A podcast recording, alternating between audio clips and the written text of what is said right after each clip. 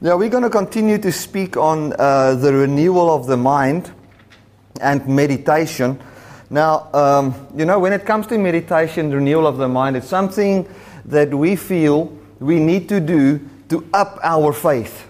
You know, so if we can just meditate enough in the Word of God, then we can get our faith to become stronger.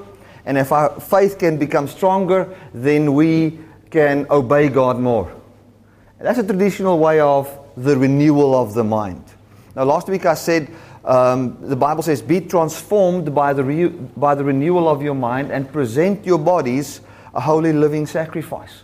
So, what we do is, we don't say, Well, I'm going to sacrifice my body, you know, by trying to live holy and by trying to be a living sacrifice for God. That's not what the scripture says. It says, Be transformed in your mind by presenting your body as holy.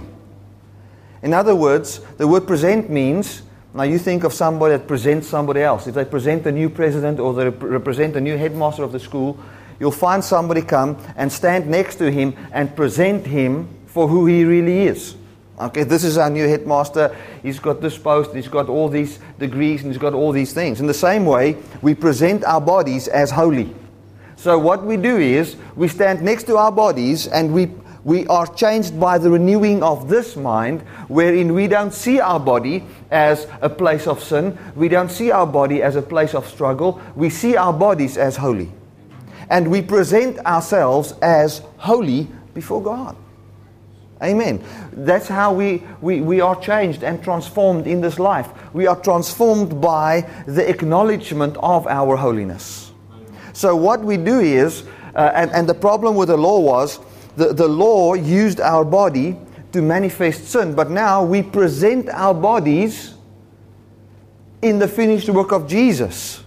And we make it available for what Christ has done by the acknowledgement of that. And that is our, what the Bible says, our reasonable service. Reasonable, and, and I think of the word reasonable. You know, something's reasonable, um, it means basically, this is right, this is the right thing to do the, the reasonable service that we can have towards God, if you want to serve God, this is your reasonable service. To present yourself, to reckon yourself as holy and righteous before God. Amen. Anything else is not reasonable. Because what is your reasoning? If you, if you want to present yourself in a certain way, there's a, there's a certain thing that you need to think and know. So if, if it's reasonable, if your reasoning is in line with what Christ has done, you must come to the conclusion that you say, Well, I present my body, I stand next to my body, I stand next to my life, and I say, Holy, acceptable before God. And we are transformed. We see the change in our life by the acknowledgement of the truth.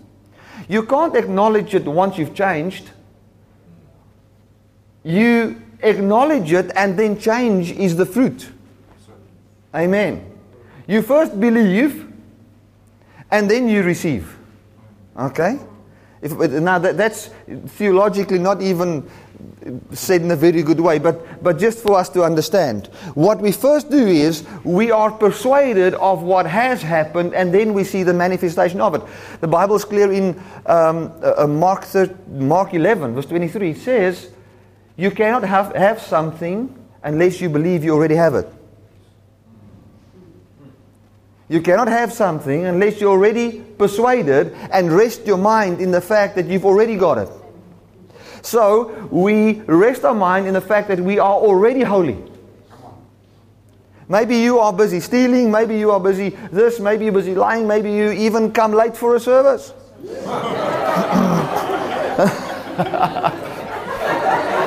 Thanks for coming. What a blessing to see you here.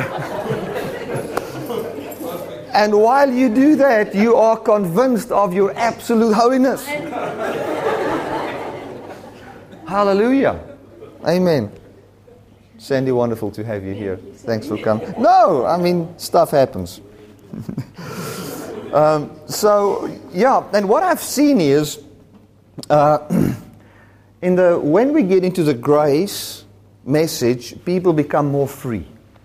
Okay? Now, I say this in love for you, and I say it in love for all the people, the bigger congregation that watches our messages over the web. And, and this is my concern. As we get more free from the law, people open up to more things. And what I've seen is that um, Christians are, maybe you're not in touch with us, but I'm saying this as a shepherd, loving you, and if you should get in touch with us, that you can be helped by this. Um, now, I wouldn't say it's a sin, but I don't say what I'm about to mention. I don't say it's a sin, but I don't. But I, what I do say is I don't think it's necessary. Should you make use of it, I'm not going to condemn you or be against you. But what has happened is, as we get free, I find that uh, people are starting to mix the New Age movement with Christianity. And all that New Age is, is just works righteousness. And I've mentioned last week, those of you that, haven't, that wasn't here, I watched a video clip where they used the power of meditation and they documented a healing better than what I've ever seen any Christian healing was documented. I took a lady that had uh, uh, cancer in her bladder. I took a sonar, they put it, put it on her, showed this cancer. Then these three people came with uh, uh their chant now, this was, they, they called it chant, but it was actually a deep meditation. And what they did was, in their meditation, that whole cancer disappeared in three minutes. They show it how it disappears on the sonar. It, they split the screen, they make a picture of it on this side, and then they show how it disappears to nothing on the other side. These people don't believe in Jesus. They don't believe in Jesus. And their chant was this. This was the words that they said It is done. It is done. It is done. And they meditated on how it feels to stand in the presence of somebody that does not have cancer. Okay, that's what they did. Did she get healed? Yes. But that is, that is, does it work? Yes. And this is the problem with Christianity. We are into, if it works, it must be of God. That is not of God. I don't, I, you might say, but it's even from the devil. I will disagree. I don't even think it's from the devil, like a demon that healed the person. I think it is just the power of a human being. We have that power to, by our, uh, uh, uh, um, by the energy that is inside us, which can be measured you know, heal people. We can do it by meditation, by, by thinking and pondering and all those kind of things. But that is exactly what Satan tempted Adam with and told him you can be like God by knowing what's right and wrong. So if you can know what's the right thing to do, you can be exactly who you are now by the power of God, but the difference is is by your willpower. Okay? And now, when we infiltrate that into Christianity, what we do now and what I see is people use hypnosis. They will never say it's hypnosis, but they use hypnosis. And I went and I studied out what hypnosis is. I, I went and I, I listened to how it works and everything, videos on how it's done, the whole thing. I listened to that and I looked at what is in Christianity. And what's the new thing happening is people use that to get us to a place where we can relax and be at peace and in that place of peace, reprogram our hearts with the gospel.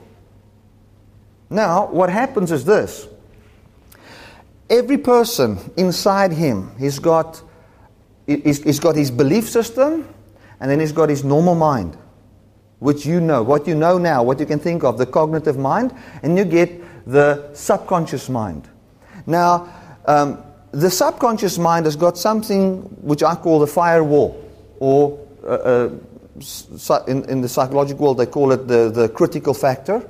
And what this thing is, it will not allow information that uh, uh information through into the belief system that is not seen as good for the belief system. So, in other words, if I come to you and I tell you, um, and that's why many people struggle to believe in God, because what they see of God is not good enough for them to believe it. Cognitively, they try to believe it, and try to persuade them. Like, let, us take finances for instance. You look at your bank, and when you look at the bank, you think you're lying. Can't be. Okay? Because, like the one guy said, there's too much month left for the amount of money that's in the bank. Okay? You look at it, your mind says, looks at it, you think of the scripture that says God will care for you, but you cannot find the belief in your heart. You're stressing. There's not that true peace that is above what you see. And that thing, now you think, oh, but I'm trying to believe. And you just walk up and down in the passage, you quote four scriptures until you feel a little bit better, but actually in your heart, you're not resting.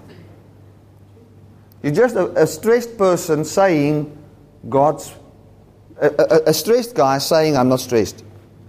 And that doesn't, that's not God's plan for us. Because, and the reason why that happens is because what you hear of God, your heart cannot believe in God because what you hear about God, your heart could never allow it in because it's actually not good for your heart. Because you've heard God cannot give to you if you don't give to Him. Now, no person can believe in such a person. It's humanly impossible. A human cannot believe in such a person. It's like, I will tell you somebody, and I've, I've used this example before. Um, this, this person was arrested for child molestation, but he had a good lawyer. He came free, and he's willing to look after your kids. And I mean, are you going to allow him? You're never going to allow him. Why will you not allow him? Because your heart cannot believe in him. Even if he says many good things. But that thing makes that you cannot believe in him. It makes that you cannot rest in him because you've heard a certain thing about him and your heart cannot allow that. Um, aan te. So so just uh, and and that's why it's so important to know how it works. And what has happened is we've tried to take psychology we've tried to take psychology and then get ourselves at peace in our hearts to make the gospel work. Things like just relax, you know, just get at peace, let the stress go. No, no, no. If you must let the stress go, what's the gospel there for? I don't let the stress go. If I stress, I stress. Tell me something that can take my stress away.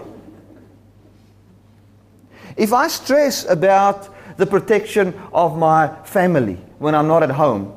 Don't come, come and tell me, listen, just let the stress go. Don't worry. I don't want to hear don't worry. That's not going to help me. Give me information that takes my worry away. We live by information. That's the way we live.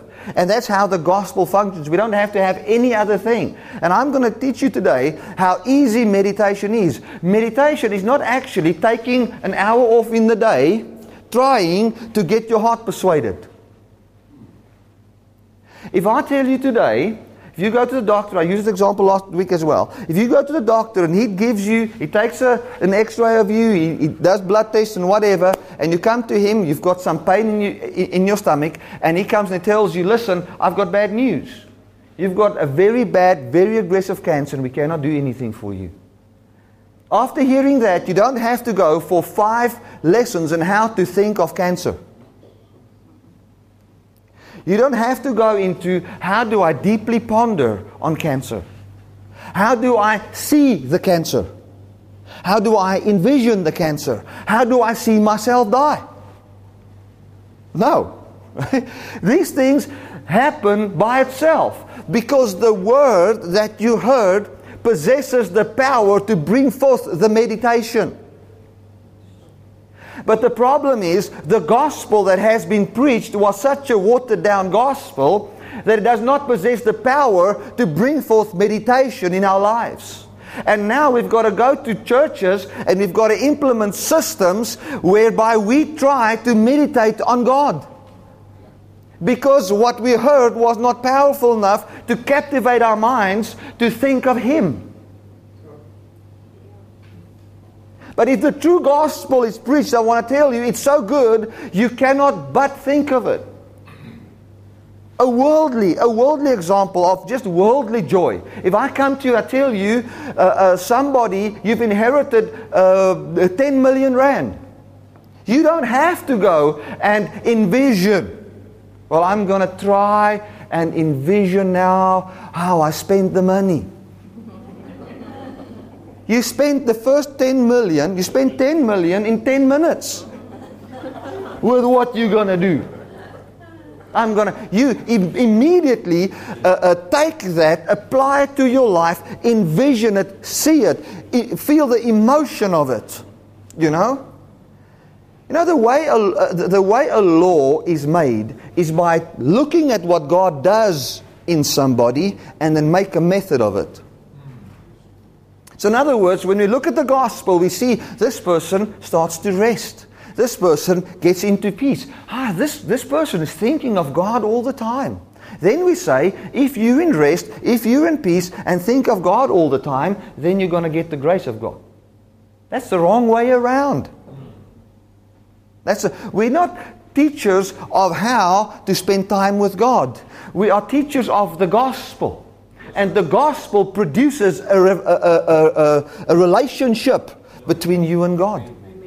Amen. And if you don't find that relationship, don't think, what's wrong with me? No, no, no. Say, God, I want to hear what I need to hear to make this heart jump. Come on. Show me, Lord.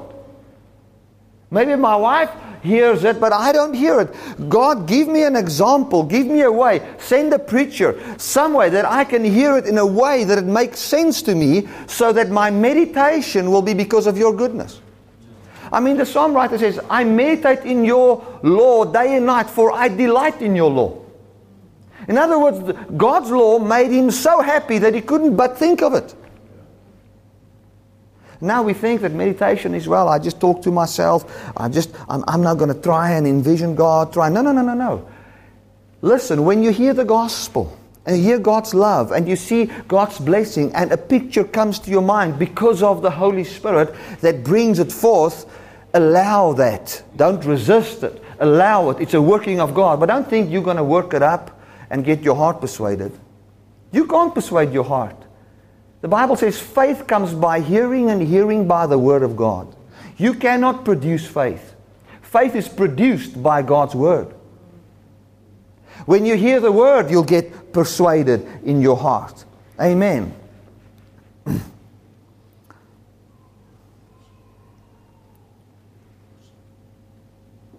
Faith is a persuasion of the mind that relaxes the critical factor, like, like I've said, and activates belief.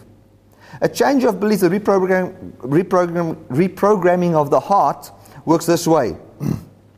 it's, the, it's the resting of the mind in the integrity of God. So, when we get our hearts or our belief reprogrammed, this is what must happen. Your mind must rest. Your mind must rest. Your mind cannot rest by you sitting down on a couch and saying, I'm relaxing. I'm relaxing. I'm relaxing. Or your mind's not going to go to rest by listening just to some music. It will only work as long as what the music plays. And when you put the music off, you still face reality. And then your mind will stress again. So it's, a, it's, it's, it's, it's what the Bible says this human meditation, human way of trying to relax ourselves is what the Bible says it's a fading glory because it's the law. It works for a while, but it does not, I mean, it's, it's like the one guy said this morning on the radio. He says, You will win the battle, but you're going to lose the war. So this, I've got a battle now. I feel stressed out now. So I quickly put on something, some meditation thing or some music. I feel a little bit better for the time. I stand up. I still feel dozed by my deep meditation because you can really meditate very deep. And you, you feel a bit dozed. It goes well for three or four hours. And then next day you go to the work. And when you go to the job, you still stress. Why?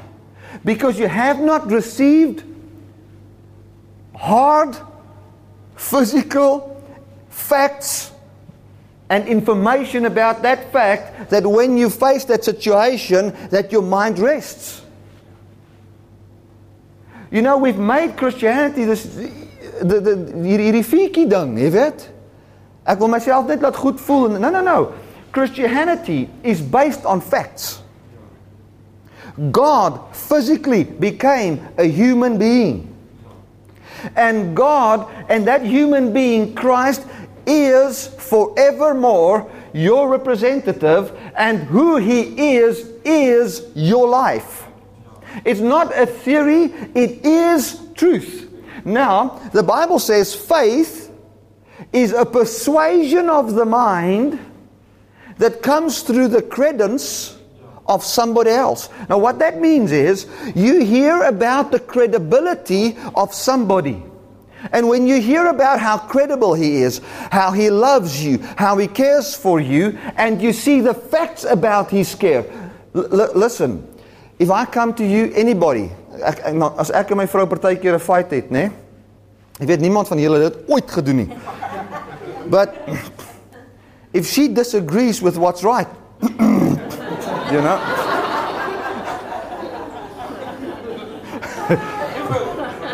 you know. And I and I come and I just say sorry, not because I'm sorry, but just because we want to end the fight, because I know I'm right. it's then she says as partykeer ek weet julle van die vrouens nog nooit gesê nie. Ons sê man, ek kan nie jammer op my brood smeer nie.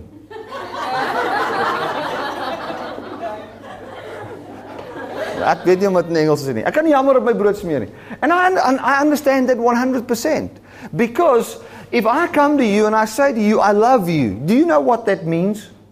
It means nothing.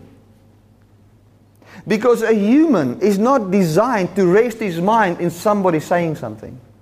A human is designed the human mind is designed to go to rest at looking at facts. If I come to you today and I say to you, listen, I'm going to do business with you, you know, I'll take so much stuff and I'll pay you in two months or the end of the month. Just saying, but you don't know me. Will it be easy? No, no, no. Your brain will never rest unless you go and look at facts on that guy's history and how he already paid other people. And when you look at those facts, then you'll find your mind rest. You can go and try and soothe your mind by sitting on the couch and saying, Oh, I just let the stress go of this guy. I just let the stress go. There it goes. it's not going to help, my friend. It's not going to help. You need hard information that's going to bring a change. And that's why the Bible says faith comes by hearing, and hearing by the Word of God. The word faith in the Greek means it's a persuasion based on facts. It's a persuasion based on facts. So, when we study the Bible, when we read the Bible, the gospel is facts about your life. It's not theories, it's a fact. there's a fact before God that you stand forever more innocent before God. It is a fact. Hoe sê dit in Afrikaans? Is 'n feit soos 'n koei. No, no, this is more. It's a fact like the resurrected Jesus that is seated forever at the right hand of God.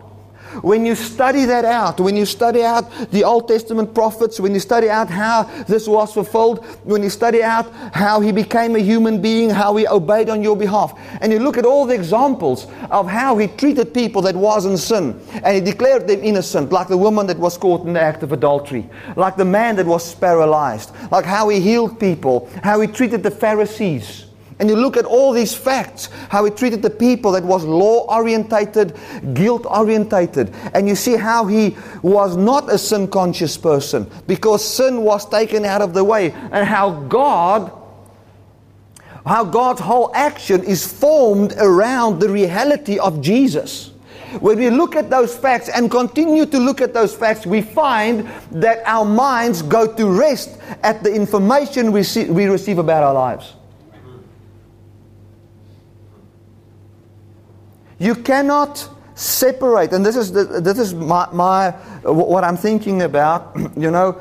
Um, many times people say, Bertie, you know, you're too taken up in doctrine. But I want to tell you, this doctrine saved me. To me, there's nothing else but doctrine. The Bible says you've obeyed from your heart this doctrine. Romans 6. I, I, God's grace to me is this doctrine. I cannot separate the two. And mm, I've had many people say to me, Bertie, but you split hairs. Glory to God. I want to do that.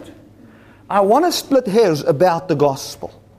Because my understanding of who God is and your understanding, if you like it or not, is completely based on the hair splitting gospel of Jesus. I want to tell you, God's gospel doesn't only split hairs. The Bible says it divides asunder between bone and marrow. Glory to God. It, it makes a separation between what is flesh and what is of God.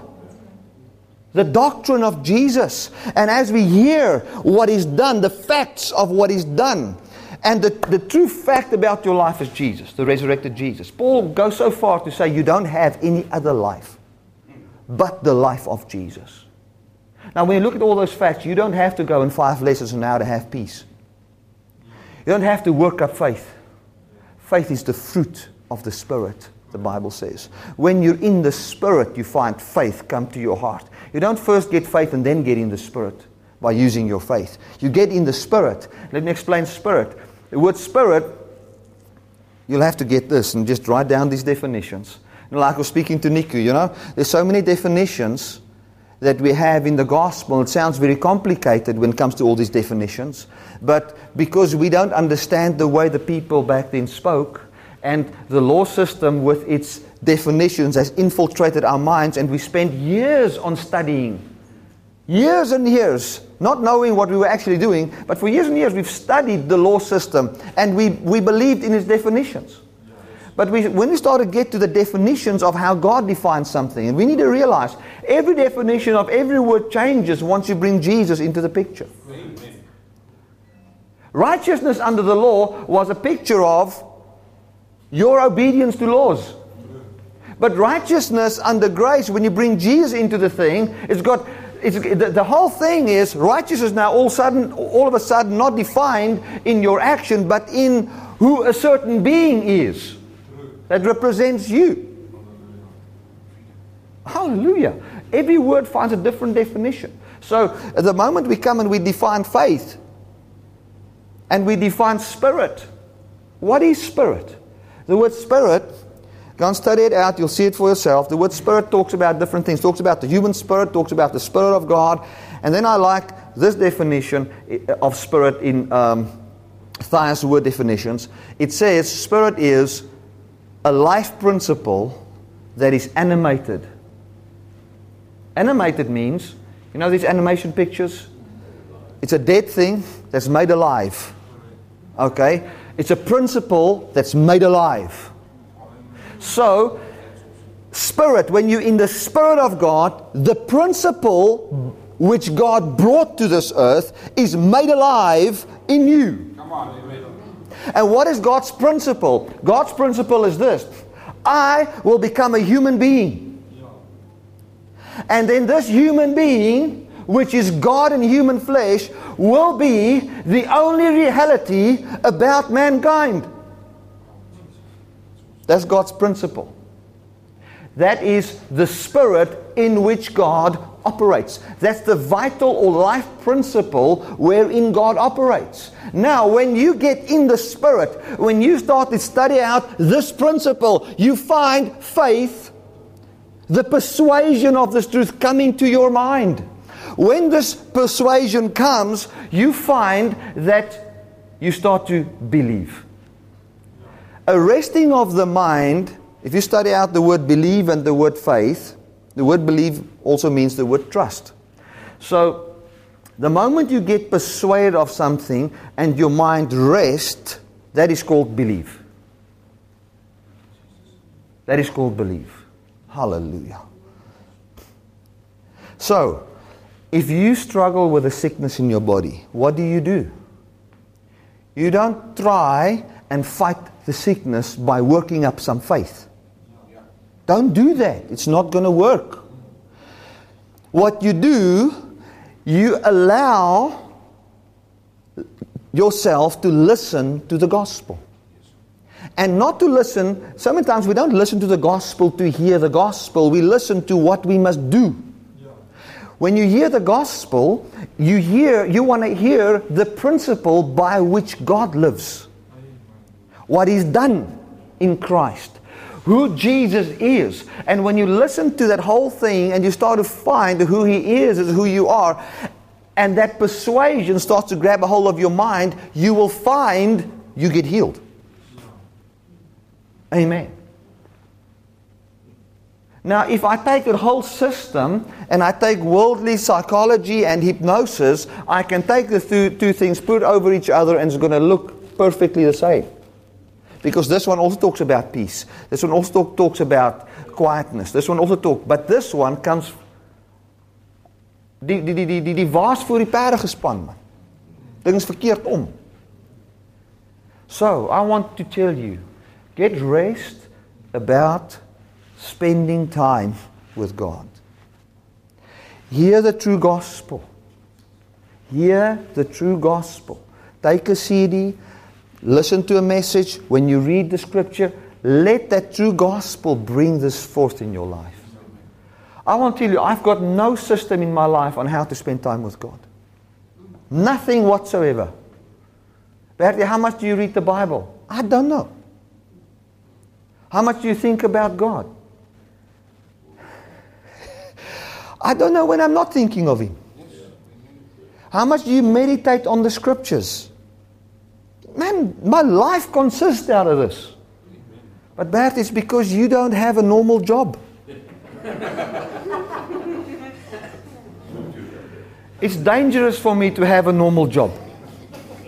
I will not do my job.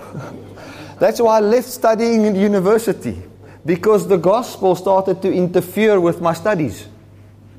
You know? I couldn't. And the study started to interfere with my meditation. But I believe even in a normal work, you can do your work, but you'll find deep inside your mind is just on this love of God. Why? Because there's a word that brings forth that meditation. I remember when I was in the law, I was also thinking of God all the time. Because there was a scripture that says, you know, pray without stop. And I must do that. And if I do that, then I know I will know more about God. And that was what I was doing. So the thing looks the same.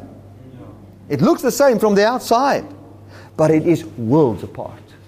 The one you are the Father, the other one God is the Father. Hallelujah. Amen.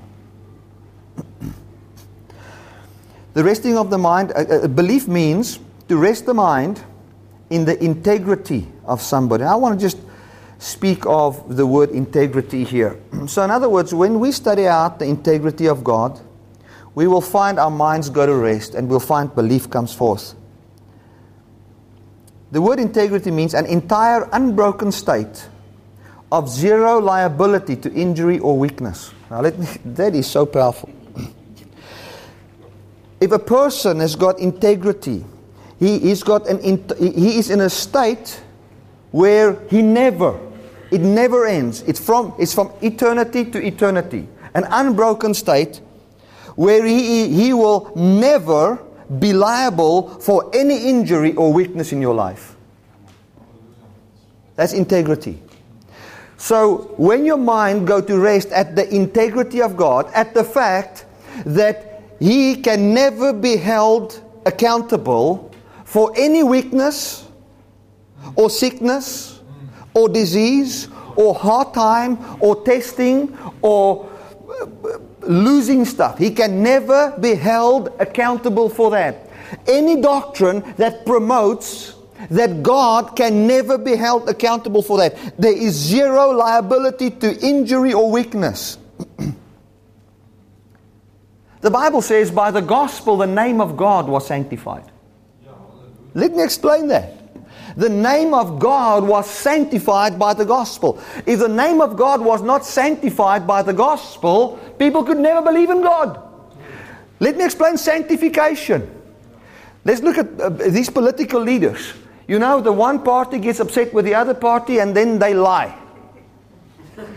Then he will say, This guy has done this bad thing, you know, and everybody says, Yeah, he's a bad guy. And then you find three months later they come out with the facts. It's never been like that. And then they bring the facts, and the facts sanctify his name. It makes his name clean again. Now, the Bible clearly states in Ezekiel 36 to 26, where it says, I will put a new heart in you, I will put new things in you. It says, I will sanctify my name. Because what the Old Testament people believed about God gave him a dirty name. And I want to say, uh, Unfortunately, what, the, what has been preached in church gave God a dirty name. It placed him in the category of a murderer, some testing freak. Putting you through hard times to sanctify you and all those kind of things, which makes it impossible for you to believe in Him. You will rather believe in yourself and your ability to keep the rules so that He can do something for you. You'll never come to a place where you completely believe in Him. I look on, on, on Facebook. Now, some people say back too much on Facebook. That is a very big part of my ministry. You know, I, went onto Facebook and I got the website. We're reaching thousands of people. Thousands of people via Facebook. Most of the invitations that I get wherever in the world I preach came through Facebook. People's lives got changed. Amen. So, I put this thing, I put this th- certain things on Facebook, and then you see how people comment on that, and you can clearly see this person believed that God exists.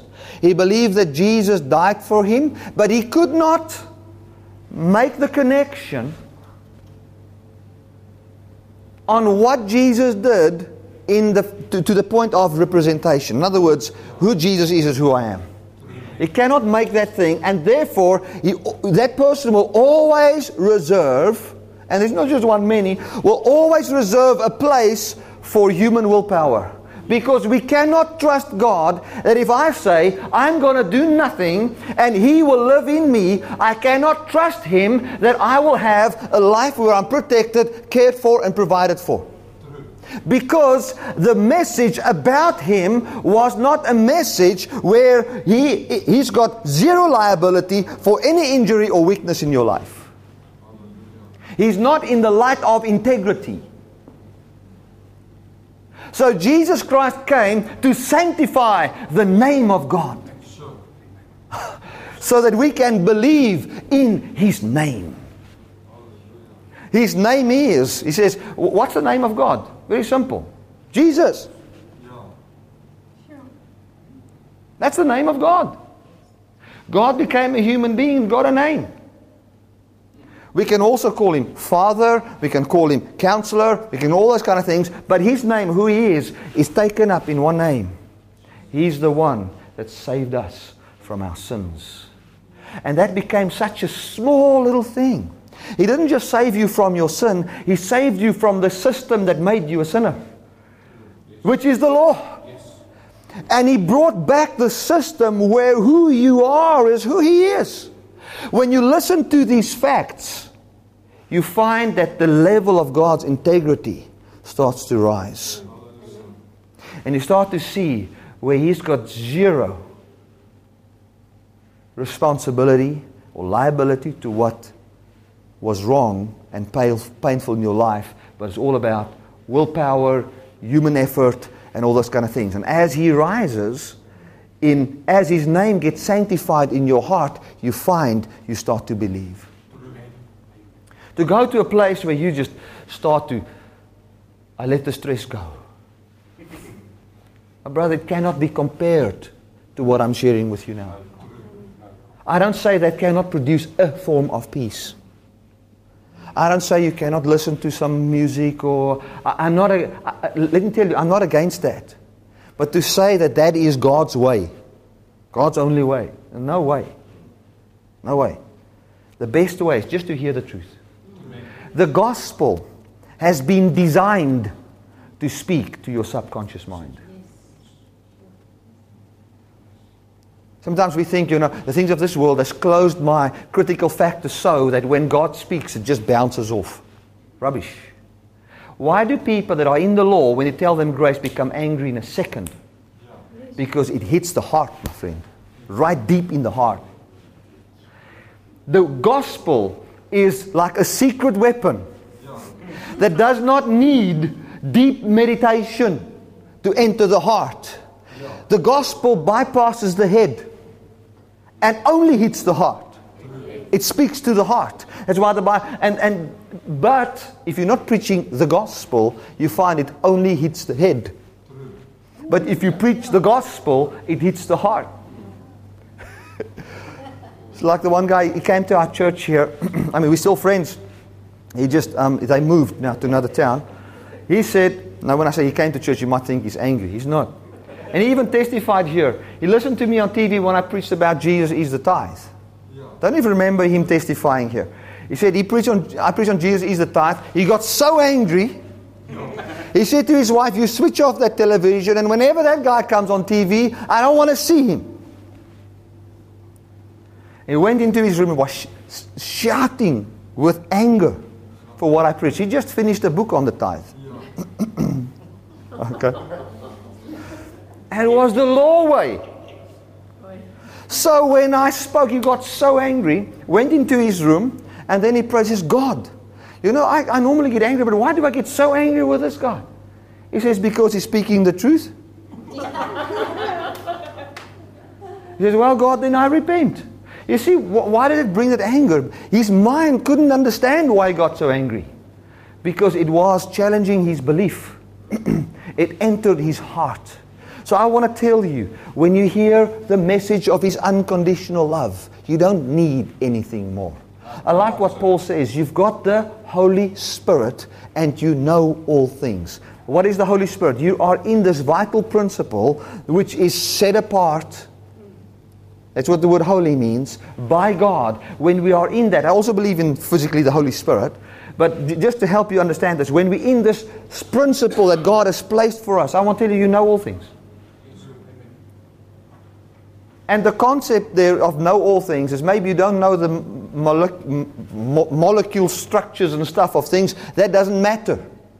But what you need to know for this life, you already know. And that is who He is, is who I am. Amen. That's it. That's, that's all you need to know.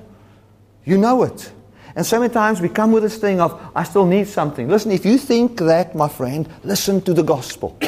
listen to the message of how He has perfected us in Christ. So, easy meditation is simply this it's something that happens to you when you hear of how credible God is. It happens. Amen. I don't want to want my meditation time to be a little time in the morning or the evening or whatever. That's watered down.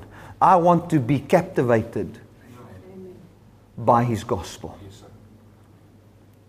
I want this thing to grab such a hold of my mind and my thoughts that my whole life, everything I do, revolves around this. The way I raise my kids, the way I treat my wife, how I preach, where I drive, everything is around this. I've seen it with businessmen. You know how, and, and, and people working for salaries, doesn't matter. Their whole life, I look at my sister, her whole life is this gospel. She's got her business, her husband's working for a salary. Their whole life is this gospel. They have not decided to meditate on it. It grabbed a hold of them. All they did was they yielded to it once it grabbed hold of them. They didn't resist because we are free will agent. We can resist if we want. Okay. I'm going to give you a good example of meditation. Let's read from Psalm uh, Isaiah 40. Listen to the, to the comfort here, the comforter, the Holy Spirit. I've got two verses that I'm going to end off with. It says, Comfort my people. Now, now, this is God speaking to the prophet Isaiah. He says, Comfort my people. Comfort ye my people, says the Lord. Speak ye comfortably to Jerusalem. Now, I want to just explain that and, and meditation. He says, Comfort my people. Comfort means to, to om amper so stoom af te blaas. Okay? Om te sug. Okay, that comfort that comes. That's what it means in the Hebrew. Comfort my people, comfort my people. Then it says, Speak ye comfortably to Jerusalem. That word comfortably is actually translated wrongly in the English. In Afrikaans it says it's much beautiful, much more beautiful. It says, Speak to the heart of Jerusalem. Comfort my people, comfort my people. Speak comfortably. How do you speak comfortably? You speak to the heart of somebody. What is your heart? It's how you believe. How you believe. Speak to the belief of Jerusalem. Now, why weren't they comforted? Because they believed something that was wrong. Listen to how the comfort comes. Speak to them and tell them this. This is what you must tell them. Cry unto her that her warfare is accomplished and that her iniquity is pardoned. So, comfort comes by speaking to the belief of somebody that does not believe his iniquity is already pardoned and that does not believe his war is already over. You're not going to have peace by trying to have peace by certain ways of meditation. You're going to have peace by somebody coming and telling you that you're not guilty before God. Jerusalem did not have comfort. Why? Why didn't they have any comfort? Very simple. They did not have comfort for their hearts believed that they were still in a war. Their hearts believed that their iniquity was not pardoned. Then he says, Comfort my people by addressing their belief system and tell them their war is over and that their sins are forgiven. That means these people's sins were forgiven, but they didn't know it. and comfort comes by preaching the gospel. God didn't say comfort the people by telling them to let it go. It's not going to help. What's going to help is to give them the hard facts. And now I like the next verse here. Verse 3. Okay, verse, it says that her iniquity is pardoned, for she has received of the Lord's hand double for her sins. So this, these people's sins has been paid for even double. They didn't even know it. They didn't even know of one payment but it's been paid for double. Their war, on, uh, their war against sin and everything has been accomplished. Their war against the law has been accomplished. Their war against being disqualified has been uh, finished. Their sins has been pardoned. They didn't know it, and now he prophesies. Now remember, we, we think he spoke to Isaiah, but he's actually speaking to John the Baptist. Okay, chapter 3. The voice of him that cries in the wilderness. Oh, verse 3. Prepare ye the way of the Lord, make straight in the desert a highway for our God. Listen to what he says. He says, Every valley shall be exalted, and every mountain and hill shall be made low. Let me explain that. Here he comes. We're busy now with meditation, by the way. Okay. Every valley.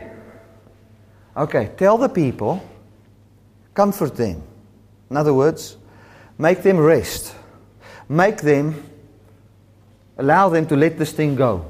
How? by telling them their war is over.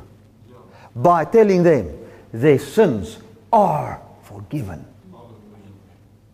How is that possible? John, this is what you must tell them. Tell them every hill will be made low and every valley will come up. What does that mean? The law defined people as these are high and those are low. But when the law is taken away, there's no high and low. Everybody's the same. So what he was actually saying is the law is over. That will bring comfort to you. The law is over. Listen to this. Every valley shall be exalted, every mountain and hill shall be made low, and the crooked shall be made straight. The law is called crooked. He will make it straight. The rough place is plain. Rough place in the law. Yeah, man, I can do this, but I can't do this. It's a rough place. It will be made a plain. Why? Because that which makes it rough will be taken out of the way. And the glory of the Lord shall be revealed. Listen to this. And all flesh shall see it together or at one time, for the mouth of the Lord has spoken this.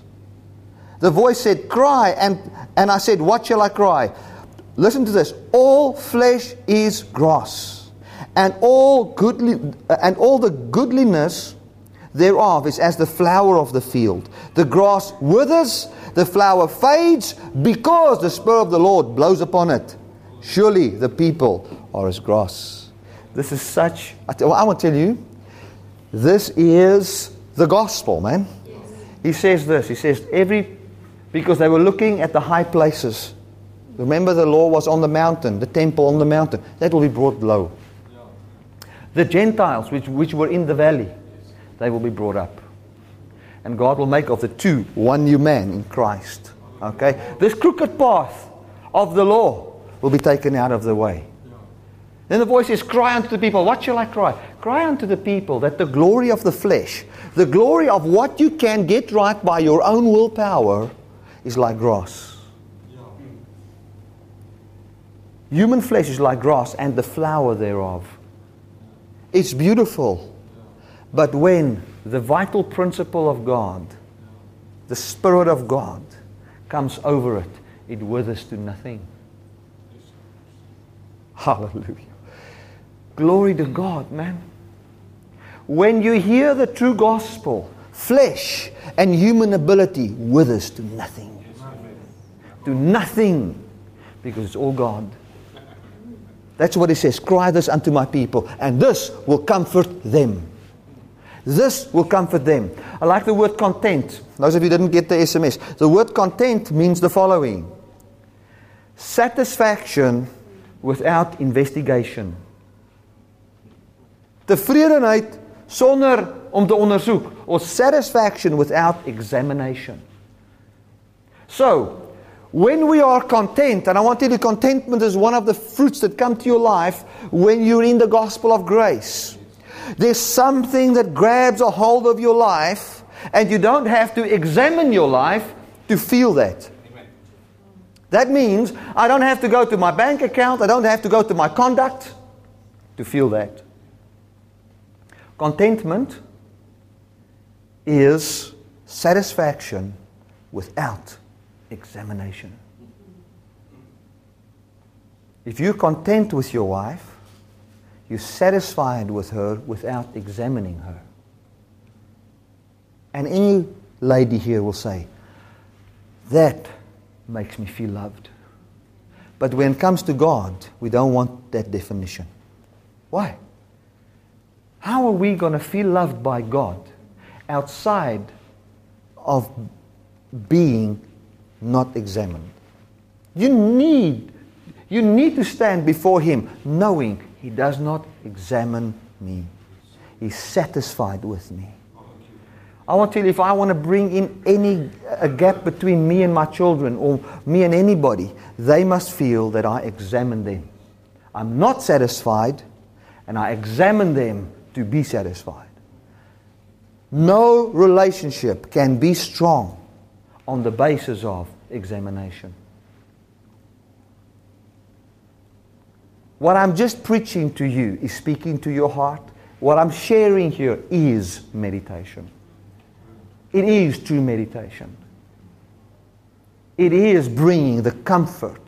It is letting the thing go which is, which is bothering you and killing you. Amen. As we see this, I want to tell you, as I preach this, uh, Andres always says to me, he says, he always, he says, whenever we talk, he thinks in pictures. I want to tell you, everybody's like that. Everybody connects a picture to something. As I preach here, in your mind, you'll find pictures of holiness. And yours and mine can be different. I might see a bright light. I might see me and God and no difference. I might see, when I preach this, I, I look, and this is what happens to my mind when I hear this. Your mind, something else can happen, but in my mind, I, you might see uh, somebody si- sitting with you on a green grass, speaking to you, loving you like a father loving a child, whatever picture the Holy Spirit brings to you. The picture that I have is I see the angels bowing here because I'm in Him. I'm not bowing with the angels. I'm from the other side. If I am in Him, now that is the picture that God brings, and with that is an emotion. Now I don't have to work up an emotion and work up a picture. No, no, no, no, no. He brings the picture. I embrace that picture. He brings the emotion. I embrace that emotion. He brings it by hearing what He's done in Jesus. And through that, I find my life change. And then I acknowledge what He says about me. I present myself holy, blameless before Him in love. Isn't that awesome? Yeah, if we look at Isaiah 40, there's no comfort. I want to tell you, there's no comfort outside the revelation of your 100% innocence. I'm talking about 100% innocence. Not yes, but. You know, if I put, if I, if I say, if I must put on Facebook now, 100, there's no comfort outside the revelation of your 100% innocence unto, unto eternity. I want to tell you, it's a problem. It is a problem. People will say, yes, but. What if a person, the moment you put the yes, but there, I want to tell you, you're not comforted. You're not comforted. Your heart will struggle to believe.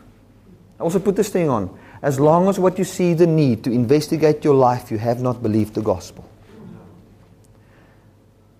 Oh, I tell you, those things stretch your brain, man. But let us stretch it. Because we want to see the integrity of God. Now, Bert, does that mean nobody can go to hell? Listen, rejecting this is already hell. It's not that you'll just go there one day, you've already entered in. And it will be like that forevermore if you choose to believe it until the day you die. It's already hell on earth. I remember when I was under, the law, it was just 100% pure hell. Last night, Eliana and I said, I wish that we, the two of us, knew this grace message because we had this wedding yesterday and we saw these people, you know, both of them were in the grace message. They were going out for eight years. They waited for money to get married. You wait very long. You know, we knew we will wait long, so we just got married. Well, anyway, so I said to Helena, you don't expect any money within the first 10 years of our marriage. But anyway, that's over now, and thank God it's going better. But anyway, so we said, we wish that we've known this when we were going out. You know how much more peace? Because it was hell on earth. We were in a law church. We had people that were law orientated, you know, and not willfully. I mean, I, I, I love the people. It's not that I'm against the people, they have not wronged me. They were just as much victims as what I was. So, to the person, I've got, there's nothing in my heart against the person. I love the person. I can look at pictures of them. I love them. In my heart, there's a compassion, you know? Not that I feel, oh, the poor them, I'm higher. It's not that. It's really a compassion because I know that hell. You're in a place where the, the one guy said, I don't believe God says this is your woman.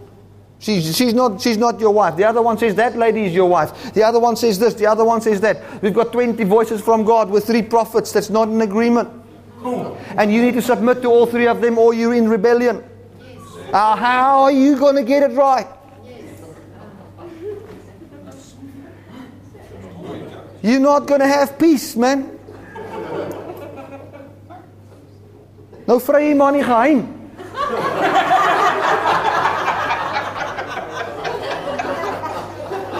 Dis so. But God sees in secret. Kissing in secret now. My goodness. I mean, that's not life. We couldn't walk in the street holding each other's hands because if somebody might see us. The law robbed us. You know? But thank God that I know this gospel now. So can you go to hell? Man, you'll have hell from the day you don't believe this. I will tell you, God believes this. God was the first one to ever believe this. God's plan has never changed. From before the world began, He decided that the only way you can be holy is in Jesus. And no other way. He predestined that you will only be holy in this gospel. I don't care how you live. If you're not in this gospel, you're not set apart. You're part of the world. True meditation is to allow this gospel to grab a hold of you, not to resist. True meditation is just hear the word. All we do is we just need to hear the word.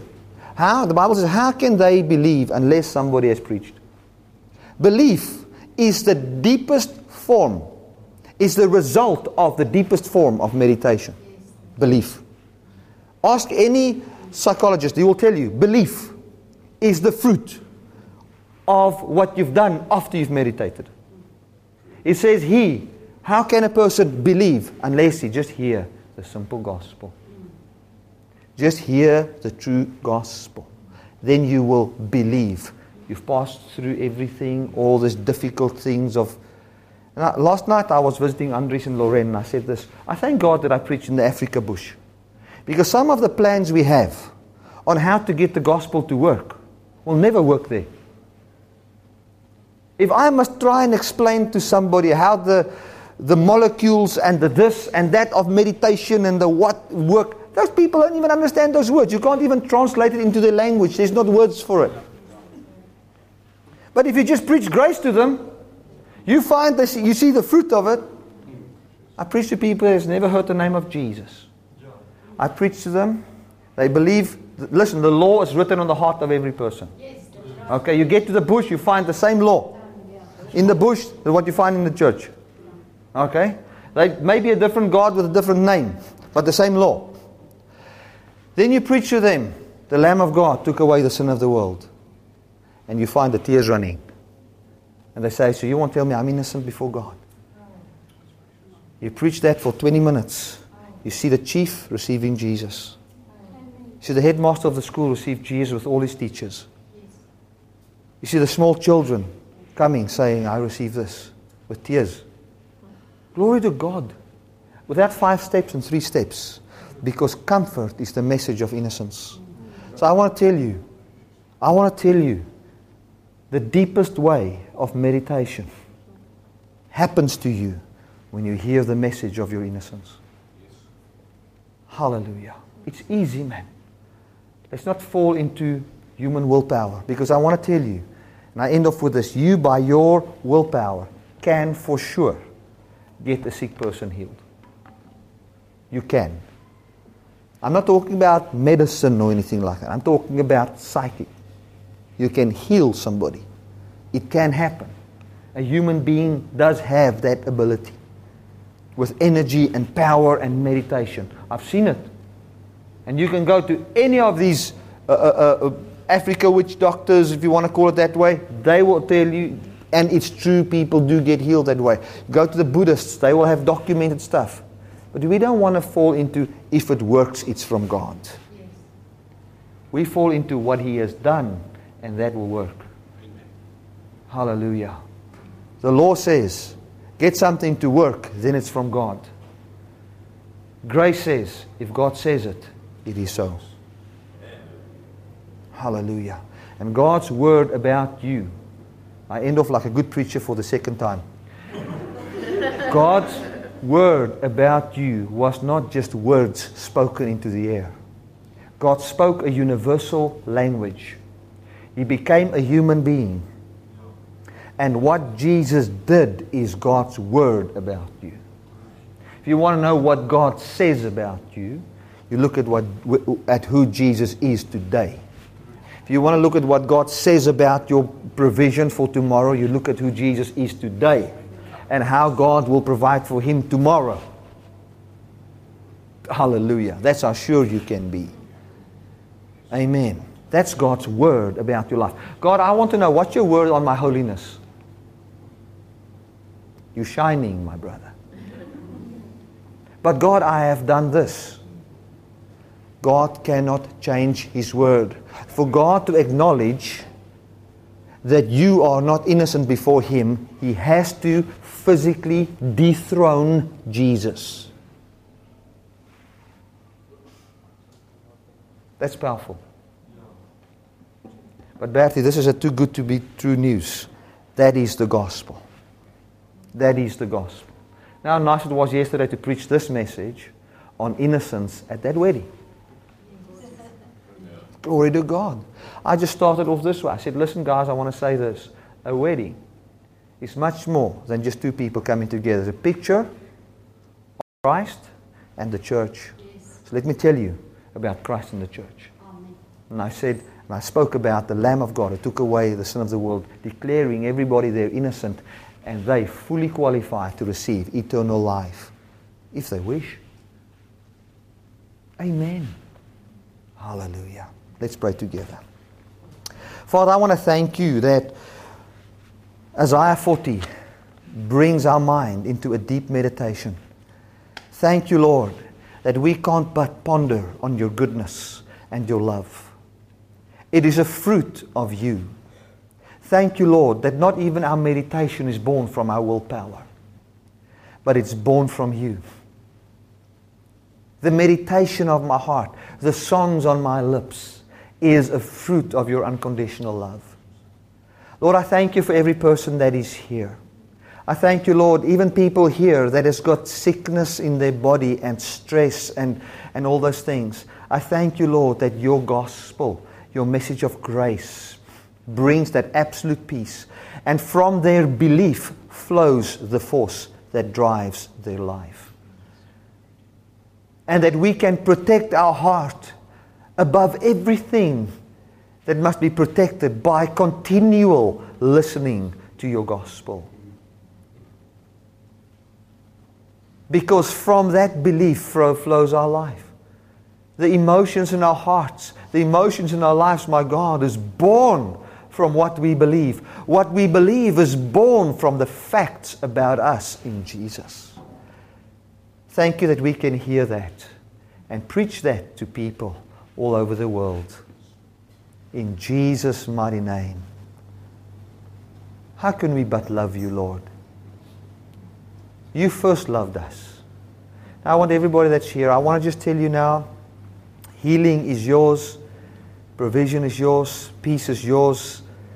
That contentment that comes to your heart, that feeling that you feel right now of, oh man, I feel so content, I feel so happy, all the cares has fallen away.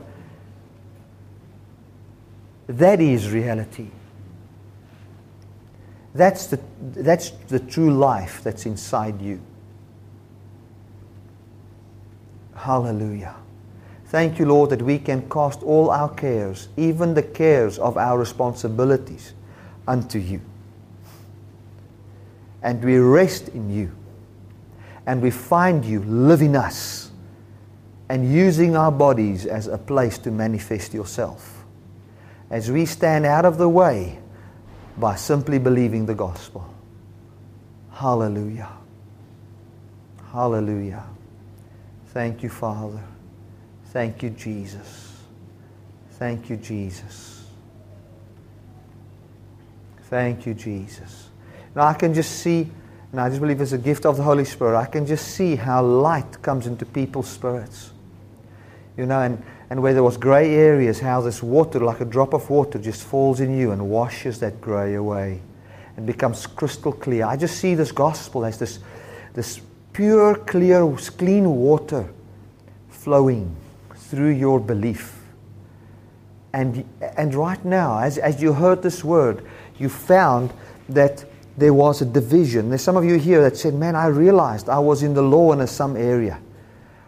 I just feel the Word of God comes to you, even in a supernatural way through me now, just to, to affirm what He has said.